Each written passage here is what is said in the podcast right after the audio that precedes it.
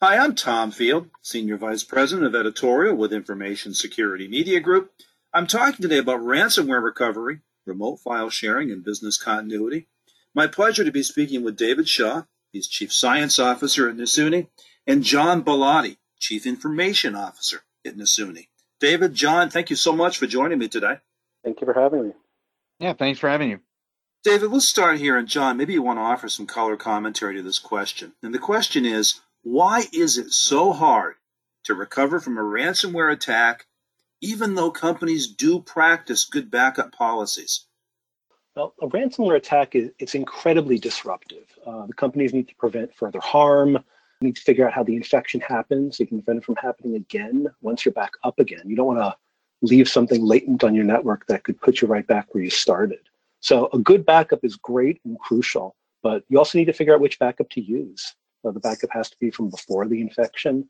So you need to you need to know exactly when the original infection happened.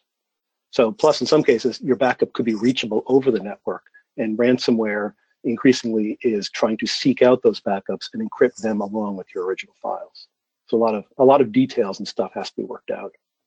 And then I think in contrast, if if you're you know following NIST standards and your backups are off site, you then have a lot of time to obtain those backups, get them either shipped in or access to them remotely, and figure out what what it's going to take to restore that. All when your IT resources are also trying to deal with containing the ransom attack and make sure it's not spreading farther and other issues that might be coming up as part of the the incident.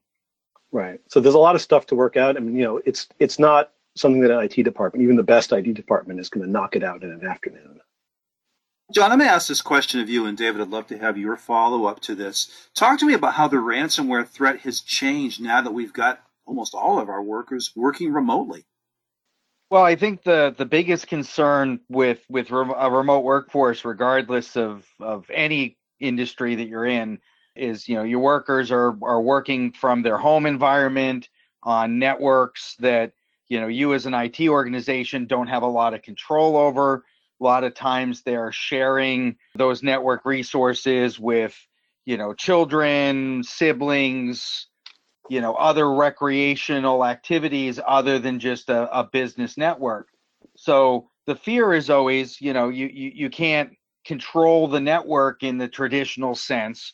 So you need to be prepared for ways to get visibility into what might be happening that could potentially, especially with regard to ransomware, get back into a ransom attack on on corporate data or company data when they're connected in through their VPN and uh, attaching to file shares, etc. So I think that's the the thing that makes it challenging with that combined workload.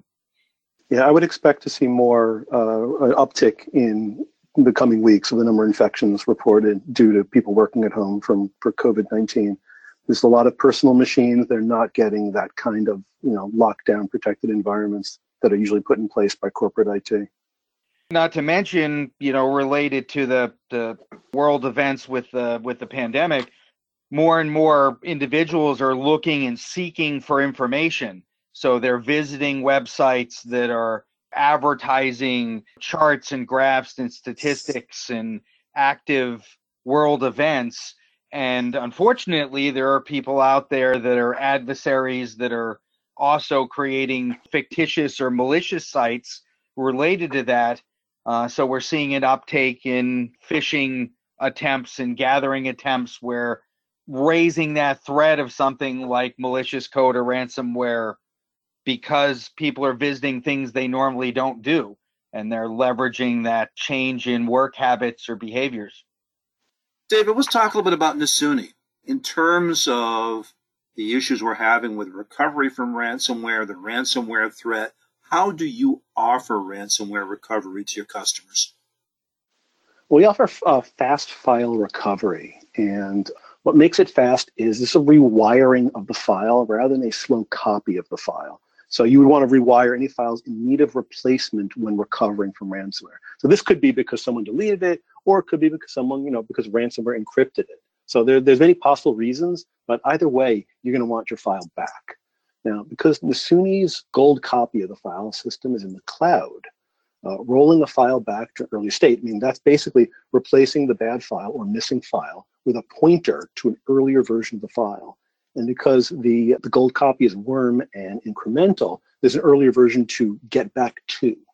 So you have a file system that's correct for the current time, and you're moving that moment in time for that particular file or, or series of files to a point in the past.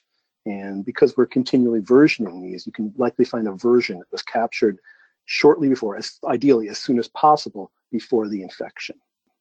So it's important to understand this isn't sequential. So we can restore individual files or we can store full volumes on as many filers at the same time. So the cloud can serve all of that at once. Gentlemen, I'm going to change directions here a little bit. And John, I'm going to ask you to take the lead on this question. What types of security should companies look for in their remote file sharing environments?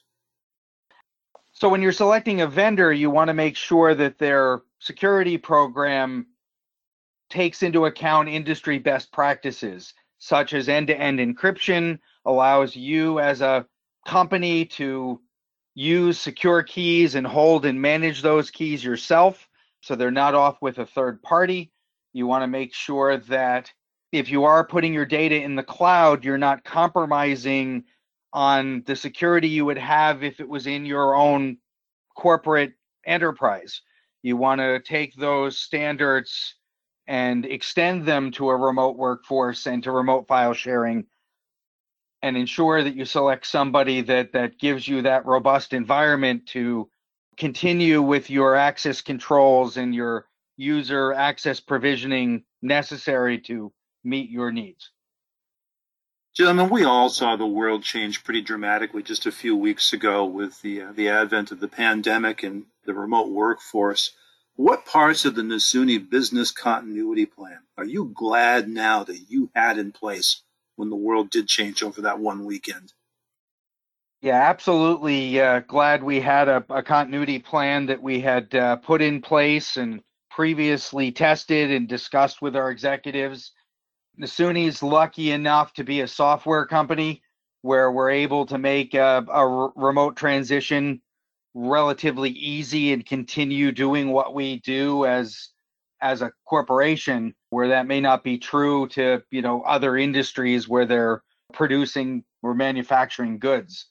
Very early in our company history we had decided since we were a you know a cloud native service offering that it was very important in the design of of what we do and how we operate that we're not dependent on any particular physical office or lab or data infrastructure uh, we wanted to leverage the tools and technologies available to us, leveraging the cloud really to be able to uh, support a remote workforce regardless of what the world conditions are.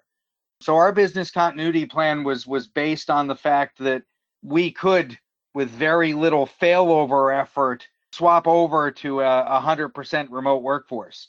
Uh, one third of our workforce already uh, is remote. We're based out of Boston, and we've got sales and, and marketing and support people all over the, the United States and the world, and they're working remote full time already. So it wasn't a, a huge transition, but we were happy that we had everything in place to support that re- remote effort and it was much more than just you know having good network connectivities it was having proper you know communication tools in place and methods to share information from you know remote file sharing having web-based knowledge-based articles that are cloud hosted that people can get into and get information. So just being able to have everybody continue with the day-to-day activity and working and collaborating even though they're not sitting in a physical office together uh, i think was key with the various groups I'm working with for for you know the upcoming version of our product, you know we we've been using uh, we've been using our own tools for file sharing to to transport information around. We're using Slack and Zoom like like much of the rest of the the world is right now. We're using the Atlassian tools. It's been work, working from home has been actually quite effective. Well, very good, David, John. I appreciate your time today. Thanks so much for spending some time with me and sharing your insight. Great. Thank you for having me. Great. us. Thank you very much. Again, I've been speaking with David Shaw and John Bellotti, both with Nasuni. For Information Security Media Group, I'm Tom Field. Thank you very much.